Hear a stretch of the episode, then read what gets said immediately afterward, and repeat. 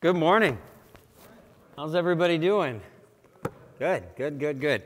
Um, I don't know, you know, we all have benchmarks in our lives, milestones, and uh, they're supposed to be experiences related to those. So, you know, when you get married, you, you, you anticipate having a certain experience of what that's like to, to go through that ceremony, or if you're the husband, to see your bride walking uh, down the aisle, or when you have kids, you know, what that, that is like, you know, to have a child come into the world, you know, all those, all, or grandkids, or whatever those experiences are. Um, there's all these like milestones in life that are associated with a certain way of feeling.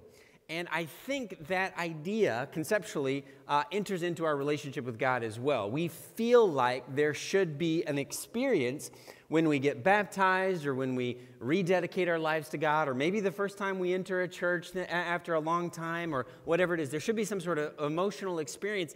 And I think we have that idea uh, related to our, um, our relationship with the Holy Spirit as well. What should the Spirit feel like? What should it feel like? What should the Spirit, what should the experience of the Spirit feel like? When, when this, this, this whole idea we've been talking about for the last mm, five weeks, four weeks, uh, what should it be like if I have, if I am operating under the influence of the Spirit? What should that experience um, be? And if my experiences, emotional or otherwise, don't match up with what I anticipated, does that mean that I don't have the Spirit? Does it mean that the Spirit isn't working in me or whatever that is supposed to be? That, I think that's a fair question for us to ask, and I think a lot of Christians have struggled with that idea of what is this supposed to feel like, and if I don't feel it, feel it, whatever it is, is something wrong with me? Am I doing something wrong? Did I miss something? Did I not cross a T or dot an I, or did I not check a box that I was supposed to check? So there's a lot of assumptions about what that is, and I think we just need to talk about what that actually is. So today, we are in part two of a two part uh, little uh, uh, exploration of the book of John and what Jesus was saying about the Spirit. We went back to Genesis at the beginning of this series, and I'm not going to recap everything, but last week we talked about what Jesus taught about the Spirit. Not what he did, which there's a lot of, but what he taught about the Spirit. And uh, we're going to explore the second half of that today. So you remember last week in John, 25% of the book of John, which is not a short book, but 25% of that is one letter, it, or excuse me, one dinner. One dinner, one evening, John was like, This dinner was so important that we're going to focus nearly a one quarter of the book on this one dinner. And that's where all these things happen, like Jesus washed the feet, and there's all these quotes that we love, and they all come from, the, that's where Judas, uh, Jesus called Judas out, and Judas left. I mean, we love a, a, lot of what happened at that dinner, but I don't think we realize that this is just one night. Um, and what we're exploring here, what Jesus had to teach about the Spirit, was this one night as well. So at the end of this dinner, or I don't know, maybe in the middle, who knows, maybe before the entree, maybe he wanted to give, give them a little, uh, they had to get some food in their stomachs before he dropped some bad news. And he told them, told his apostles, people who had left their jobs to follow him, he said, By the way, guys, I'm leaving. And they're like, wait a second, we had plans for like, you know, we were supposed to, this is the, our career, and we were going to follow you for the rest of our lives. And Jesus is like, Well, that might be shorter than you think, but you can still follow me. I just won't be here. And they're like, What are you talking about? They were completely confused. And so Jesus said, Listen, it's actually good. Remember, we read this last week, John 16, verse 7. It's actually good. It is for your good. I tell you very truly. And he's like saying, Listen up here. I'm not exaggerating. I tell you very truly, it is for your good that I am going away. Unless I go away, the advocate will not come to you, but I will go and I will send him to you. So last week we talked about the advocate, and that is a legal concept. They didn't have lawyers like we do, but if you got in legal trouble, which happened, you know, just like it can happen today, if somebody dumb, you know, uh, cut off a tree that was actually on your property and you wanted to sue them or whatever it was, you would have to go to court and you didn't have a lawyer that you paid who had to pass a bar and go to a bunch of classes. You actually had to get like a buddy, a friend that you thought might be influential and might know you well, and they came alongside you. They were, your, they were like the person who walked you through this, this difficult situation, this difficult legal situation.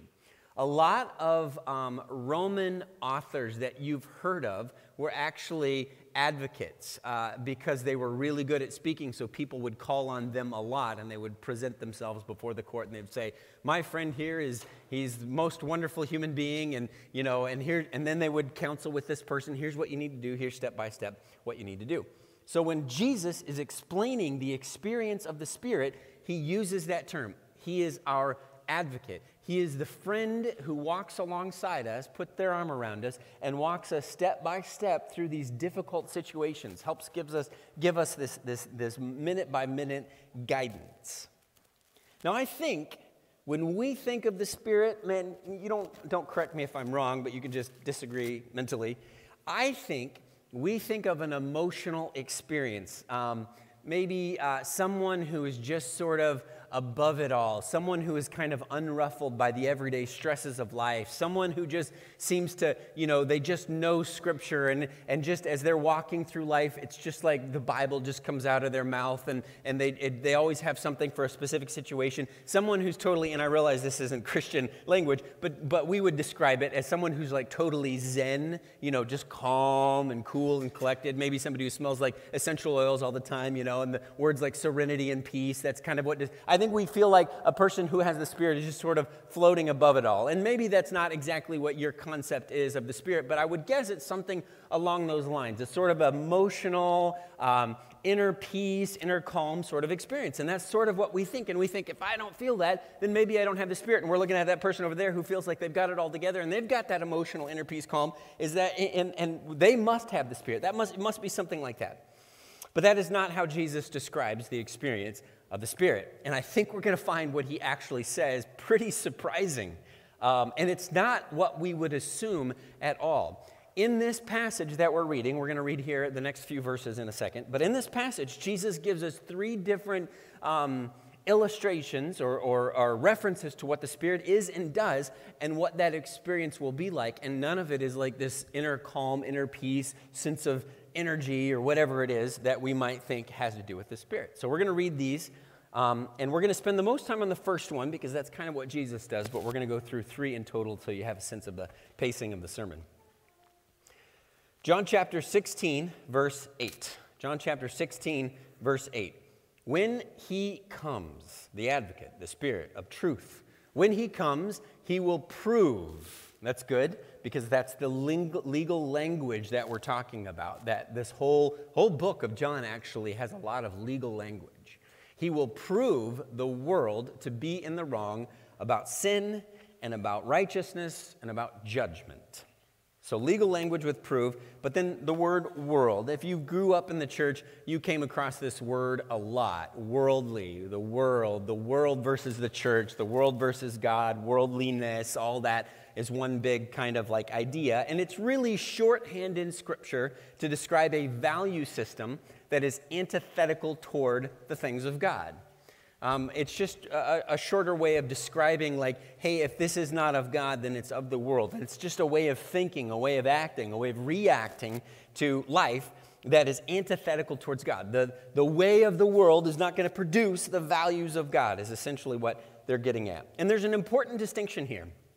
Worldliness is not about um, uh, us versus them, it's not about people. So, yeah, for example, like uh, in Star Wars, it's not about uh, the Jedi versus the Empire. It's about the Force versus the, the dark side. It's about the ideology, not the individual. And this is really important. Maybe Cold War is a, is a better illustration for this demographic. It's not about Russia, uh, USSR versus the, the USA. It's not about, it's about communism versus democracy. It's about the ideology of these things. So when he's talking about the world, it's about an ideology, not an individual. There are individuals who exhibit that ideology, but it's not about an individual, and that's really important to distinguish. I want to show you a picture of a gentleman by the name of Thomas Austin. I don't know if anybody here has heard of him, Thomas Austin. He was a British settler in Australia, and I just want to give you a couple of facts about uh, the situation I'm about to describe. Number one, um, Australia did not have any rabbits. I know you weren't thinking like that's where he was going. Australia uh, does not have, did not have rabbits. They're not indigenous to the continent. But when the British settled, there were individuals who were thinking, you know what I really miss? I really miss rabbit hunting. So I'm going to introduce rabbits to Australia. And Thomas Austin is kind of famous for doing this. So he decided to release 24, 24 rabbits, just a few rabbits, onto his property. And uh, here's the quote that has become legendary in Australia The introduction of a few rabbits could do little harm and might provide a touch of home. Now, what's the downside, he's saying? What's the harm? Just release a few rabbits, and what could go wrong? Well, I'm glad, I'm glad you asked because within about 10 years, uh, there were 50 million rabbits in Australia. Because evidently, rabbits reproduce like rabbits, and there's a lot of rabbits very quickly. Uh, within 50 years, 50 years, there were 10 billion rabbits in the continent of Australia.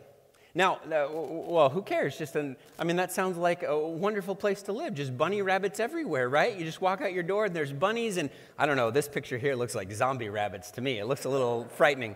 But, but it, 10 billion rabbits, maybe we don't have a concept of that. But you know how much food it is required to feed 10 billion rabbits? And so rabbits just devastated the plant life in Australia. Well, once they started eating all the food, guess what happened to the other animals that also ate plants? They started dying off.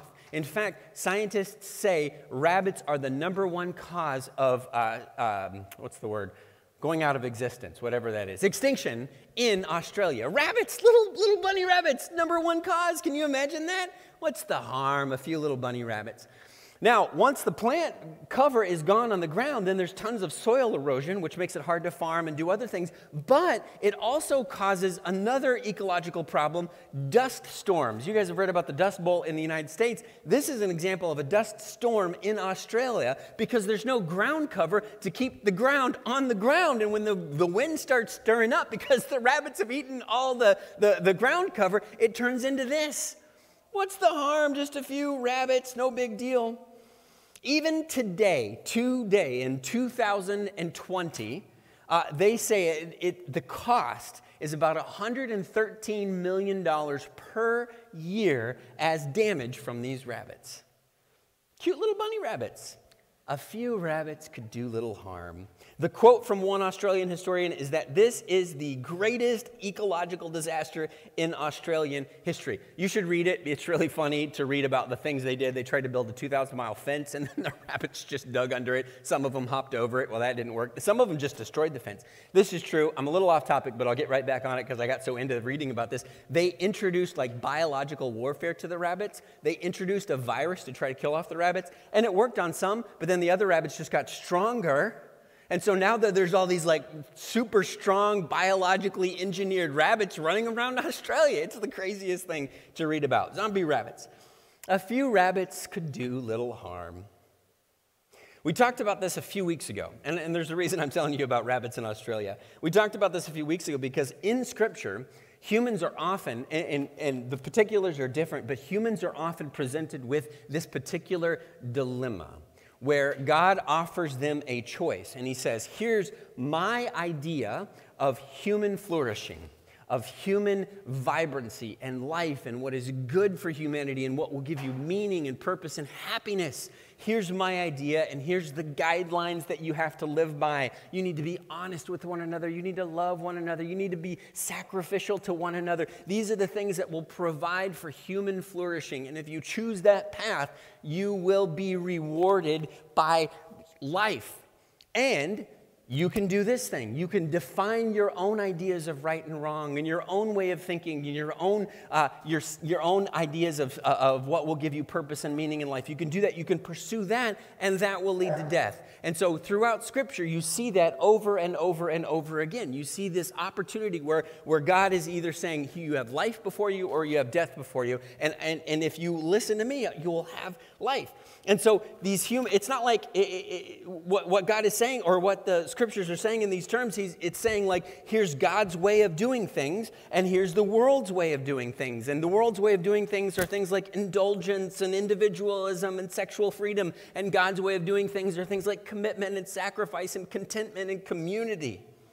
And he's saying the world's way of doing this is not going to lead you the way you want to go. The world is not going to give you what they're promising to give you. What that ideology is promising is not at the end of that road. These, what he's saying in John is he's saying the world's idea of sin and righteousness and judgment are wrong. They're wrong. The things that we read in books and podcasts and see in movies and read in newspaper articles claiming this is how you can achieve self fulfillment and happiness, if it's from the world, it's wrong, is what John is saying. If it goes in, in contradiction to, to God, it's wrong. Now, it's not like the world isn't defining morality. I, I, know I grew up with the idea that you had the church and we were trying to do the right thing in the church and they were trying to walk us down the straight and narrow and the world was just like, do whatever you want. No, the world cares very much about morality. You literally, I don't want you to do it right now, but if you open up uh, any news aggregate app, all those headlines are going to be some form of some claim about morality. This is right, this is good, or this is bad, and this shouldn't happen. I mean, any if you watch news at all, if you watch primetime news, those talking heads are making moral claims. They're saying this is the way our country should go because this is the right thing, this is better for people, and they have somebody else on there that's saying this is not the way the country should go. So, so it's our world is full of moral imperatives. They're full. Our world is full of claims about sin and righteousness and judgment. And the question of Scripture is this whose ideas will we trust? Are we going to trust God's ideas about sin and righteousness and judgment, or are we going to trust the world's ideas? At the garden, remember at the garden, are we going to eat the fruit or are we going to define things our own way? At Mount Sinai, are we going to wait for Moses to come back with the guidelines from God, or are we going to make uh, um, an idol out of our earrings here? Jesus in the desert, are we going to listen to God's uh, ideas about what is right and what is wrong, or are we just going to kind of do what this enemy is asking us to do? John 16, 8, when he comes, the Spirit, the advocate, he will prove the world to be in the wrong about sin and righteousness and judgment. What's the harm in just eating a bite of the fruit? I mean, what's the harm in just a, a little idol? What's it, really, it, it'll make a few people feel better. What's the harm? What's the harm? Who am I hurting? Well, what's the harm in releasing a few rabbits in the continent of Australia? What's the harm? It doesn't matter. It's not going to hurt anything. Nothing's going to go bad. But that's how sin always, always, always operates. It's always worse than what it promises. And like I said, the world is not saying there's no such thing as sin. The world is, ve- in fact, listen, the world is very concerned with enforcing morality. We have a term for it now that didn't used to exist, but there's this term called cancel culture. That is enforcing morality. And there's some good things about that. There's some calling, uh, calling out power for its misbehavior, but that's enforcing a view of morality. The world is very concerned with that. It's not like the world is like, go do whatever you want. The world is saying, no, this is the right thing to do. And God's saying, nope, that's not the way to go. John says the world uh, will be proven wrong, and nobody likes to be proven wrong. It's painful, it's embarrassing. Um, is the world always wrong? I think this is an important point to make. Is it always is what we see in the news and what we read in books and what we hear on podcasts? Is it always wrong? Always antithetical toward God? No, no, of course it's not. Especially when it's informed by scriptural principles. Of course it's not. But, uh, and sometimes our culture, uh, you've seen this too, sometimes our culture wakes up to a moral reckoning um, and just says, hey, we've been allowing this thing that is wrong for a long time to happen. And, the, and our whole society kind of wakes up and says, we can't do that anymore. That's wrong. But, and they're, and they're right in many cases, and sometimes Christians are really confused because they're hearing this moral stance on like TV, and they're like, oh, I'm supposed to be opposed to that thing, but that thing is saying something that I agree with, and it gets really confusing for Christians to try to sort all that out. But often, even when the world is right, it is right in the wrong way. Even when the world is right, it's right in the wrong way.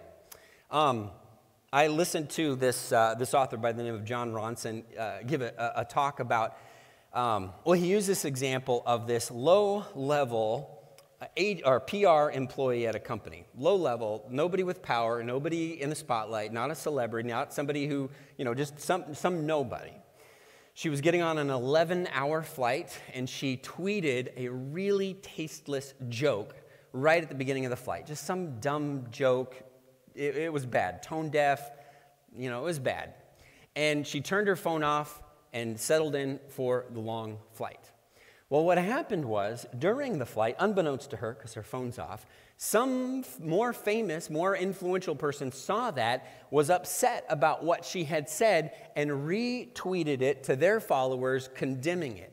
And during the course of this 11 hour flight, this woman who had 170 Twitter followers at the time, so not much of an audience, just a small group of people, tweeted something silly, shouldn't have said it. But by the time, before she had landed, her company had fired her they hadn't told her yet, obviously, because they couldn't get a hold of her, but they had fired her. Her name and address had been made public so that people uh, would know where she lives and other companies wouldn't hire her. Both her and her family, again, she didn't know it yet, had received death threats. In fact, this went so viral that people at the destination airport showed up at the airport to take pictures of her as she landed to, to just watch uh, her world kind of crumble. And people were like tuned in to this. Millions and millions of people were tuned in to this woman's downfall. Now, was culture right that she had done something wrong? Yes. She had done something stupid and wrong and immoral, and the culture was right. But what culture said to her is that you are a worthless human being you do not deserve to be employed. You do not deserve, your family doesn't deserve to live. You don't deserve to live. That's what the culture communicated to her in these extremes.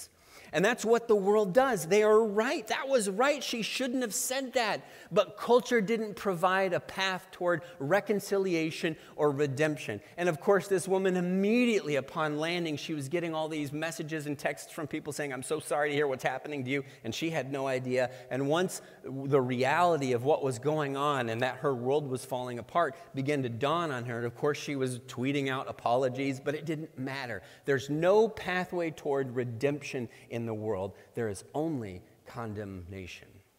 So even when the world is right, it is right in the wrong way. The world says, You are worthless, you do not deserve to live.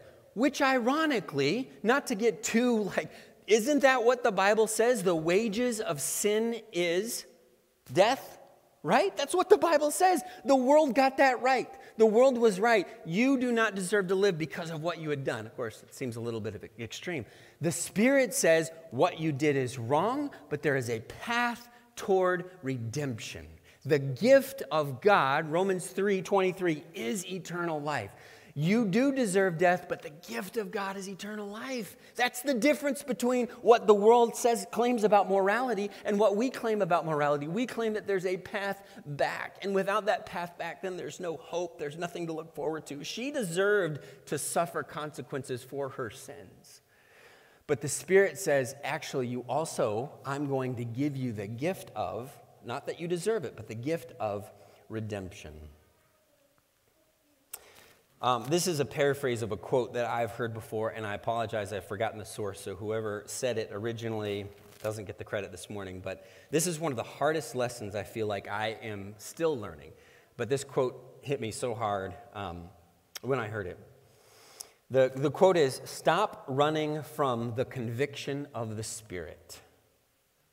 And we run because it's painful. It's painful to have to admit that there's dark corners of our heart. It's painful. And I don't mean admit that generally where we say, I'm just human, where we actually verbalize the darkness in our hearts, sometimes to another human being, to say, This is what I have done, this is what's in here. It's painful to admit that we are wrong, but, and we run from that conviction. But the Spirit isn't trying to condemn us, He's trying to rescue us. And that's the, the difference between the Spirit and the world. The Spirit will hurt us in order to heal us. All right, uh, John chapter 16, verse 12. Let's go on there. John 16, verse 12. He goes, I have much more to say to you, more than you can now bear, which is kind of funny when you think about, like, what are you talking about? I have much more, you said you're leaving, I have much more to say, and you can't bear it. Well, what, what are we supposed to do, man? Um, but when He, the Spirit of truth, comes, He will guide you in all truth. He will not speak on His own, He will only speak what He hears, and He will tell you what is yet to come. Um, any of you ever heard of the Dunning Kruger effect? Dunning Kruger effect? It's, uh, it's, uh, it's something I think a lot of us intuitively know, but some scientists put it together. But it's the idea that uh, essentially, the less a person knows about something, the more confident they feel in the knowledge they have of that thing.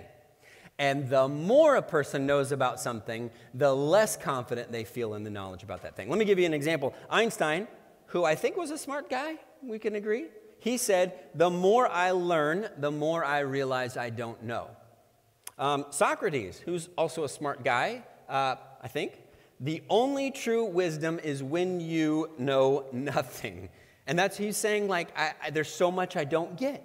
And that's true knowledge. Paul, the apostle, smart guy, he says, Those who think they know something do not yet know as they ought to know.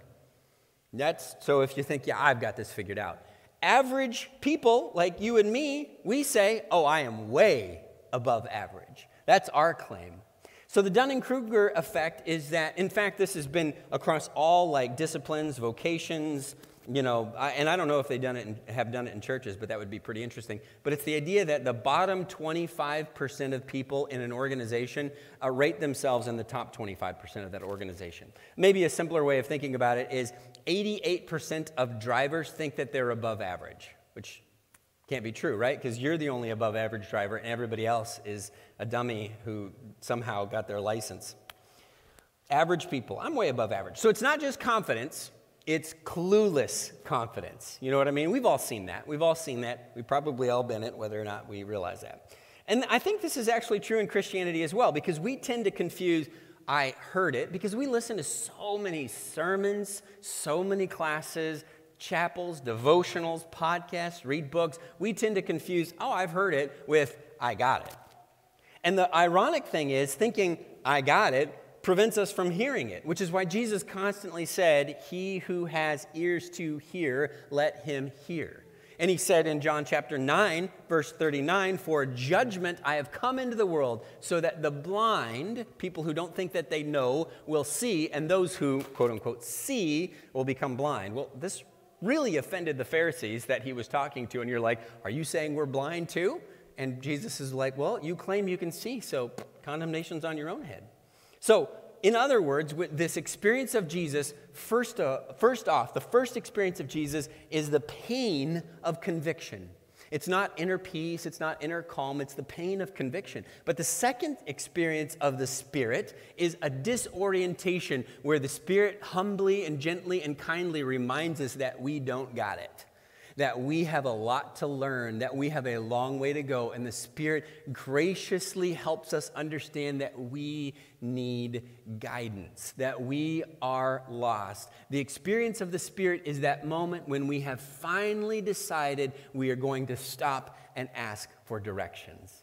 That's not a fun thing to do for proud people, but that is the experience of the Spirit guiding us into all truth.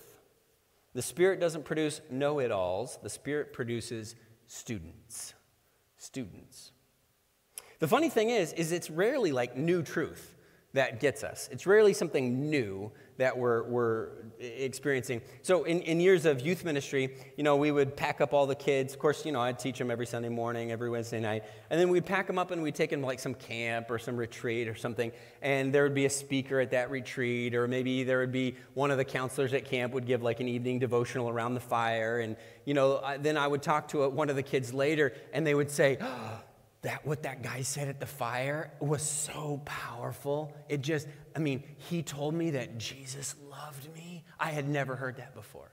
And I'm sitting there thinking, never heard that before. What are you talking about that? I tell you that all the time. All the time. I've told you specifically like 20 dozen times that Jesus loves you. But somehow, this 1001st time when this counselor at camp said it, it got through. And I think that's the experience of the Spirit. It's not new, It's the same thing, but finally we have changed enough that we are receptive, and the Spirit creates a receptivity in us to truth. And this is so important that we understand it's because sometimes I think we, we think, well, I read the Bible. You don't stop reading the Bible. Every time you read the Bible, you, it's not that the Bible is going to be any different. It's going to be exactly the same, but you will be different. And different things will hit you, and different verses will hit you. I was knocked off my socks. I don't know if that's a saying. Knocked out of my socks, knocked off my feet. Anyway, by a verse in Hosea that I had never seen before. Never seen before. Of course, I had seen it before.